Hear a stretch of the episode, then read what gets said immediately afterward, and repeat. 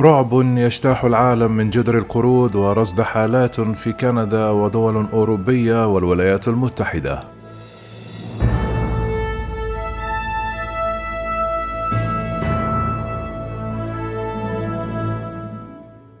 أعلنت وزارة الصحة الفرنسية اكتشاف أول إصابة يشتبه في إصابتها بفيروس جدر القرود على الأراضي الفرنسية في منطقة باريس الجمعة حيث رصدت أستراليا حالة عدوى محتملة بجدر القرود لمسافر عائد من أوروبا. فيما أعلنت كندا تأكيد حالتي إصابة وسط مؤشرات على انتشار الفيروس في جميع أنحاء العالم. يسبب فيروس جدري القرود أعراض الحمى وطفحا جلديا بشكل مميز. حيث تبرز حبوب على الجلد وعادة ما يكون خفيفا لكن هناك سلالتين رئيسيتين لهما. إحداهما سلالة الكونغو وهي الأشد خطورة بنسبة وفيات قد تصل إلى عشرة بالمائة. وسلالة غرب إفريقيا بمعدل وفيات حوالي واحد بالمائة من حالات الإصابات. قالت السلطات الأسترالية أنها رصدت حالة عدوى محتملة بمرض جدر القرود وهي لمسافر عاد مؤخرا من أوروبا. وأن فحوصا تجري للتأكد من حالته. كما ذكرت إدارة الصحة بولاية نيو ساوث ويلز أن رجلا في الأربعينيات من عمره مرض بعد عدة أيام من وصوله إلى سيدني بأستراليا وظهرت عليه أعراض متوافقة سريريا مع جدر القرود.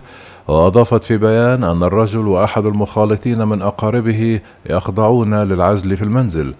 كما أعلنت كندا تسجيل أول حالتي إصابة بمرض جدر القرود لدى البشر وقالت وزارة الصحة العامة الكندية في بيان أبلغت مقاطعة كيبك بالنتيجة الإيجابية لفحص جدر القردة العينتين تلقاهما المختبر الوطني للأحياء الدقيقة هاتان أول حالتين مؤكدتين في كندا. كما أشارت السلطات الكندية إلى أن حالات أخرى مشتبها بها قيد الدراسة في مدينة مونتريال الناطقة باللغة الفرنسية. كما تحدثت الإدارة الإقليمية للصحة العامة في مونتريال عن وجود 17 حالة مشتبه بها. أمس الخميس أبلغ مسؤول الصحة في أسبانيا عن سبعة حالات إصابة بجدري القرود كما رفع البرتغال عدد الحالات المؤكدة إلى 14 حالة يوم الخميس مع انتشار المرض في أوروبا بعد أن كان مقتصرا على إفريقيا. قال مسؤولون إن جميع الحالات المبلغ عنها في أسبانيا حتى الآن تتعلق برجال في مدريد كما كشف أنطونيو ثبتريو من إدارة الصحة الإقليمية إن مسؤولي الصحة يختبرون حاليا 22 حالة أخرى مشتبه بها.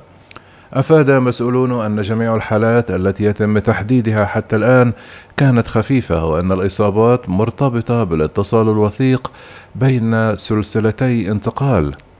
ولم يتم تقديم أي تفاصيل حول ما إذا كان الرجال قد سافروا إلى أفريقيا أو إذا ما كانت الحالات مرتبطة بحالات أخرى تم الإبلاغ عنها في جميع أنحاء أوروبا. كما ذكرت السلطات البرتغالية أن الحالات الأربعة عشر المؤكدة في البلاد تم الإبلاغ عنها كلها في المنطقة المحيطة بالعاصمة لشبونة. في غضون ذلك ارتفع عدد الحالات المؤكدة في بريطانيا إلى تسعة حالات. قالت وكالة الأمن الصحي البريطانية يوم الأربعاء أن الحالات الأخيرة التي تم الإبلاغ عنها هذا الأسبوع شوهدت في الغالب في مثليين وثنائي الجنس أو الرجال الذين يمارسون الجنس مع رجال. على الرغم من أنها أشارت إلى أنه من غير الواضح كيف أصيب الناس بالعدوى.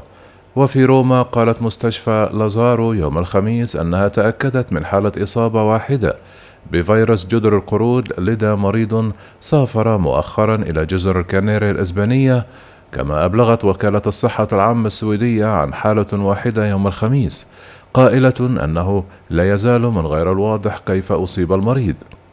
ولم يتم توثيق انتشار جدر القرود من قبل عن طريق الجنس لكنه يمكن أن ينتقل من خلال الاتصال الوثيق مع الأشخاص المصابين أو ملامسة ملابسهم. أبلغت ولاية ماساتشوستس الأمريكية يوم الأربعاء عن حالة إصابة واحدة بجدر القرود لرجل سافر مؤخرا إلى كندا مما دفع المسؤولين إلى التحقيق في صلات محتملة بتفشي المرض في أوروبا. جدر القرود فيروس نادر شبيه بالجدر البشري على الرغم من كونه أخف لكن تم رصده لأول مرة في جمهورية الكونغو الديمقراطية في السبعينيات كما زادت الحالات في غرب أفريقيا في العقد الماضي. تشمل أعراض المرض الحمى والصداع والطفح الجلدي الذي يبدأ على الوجه وينتشر إلى باقي أجزاء الجسم.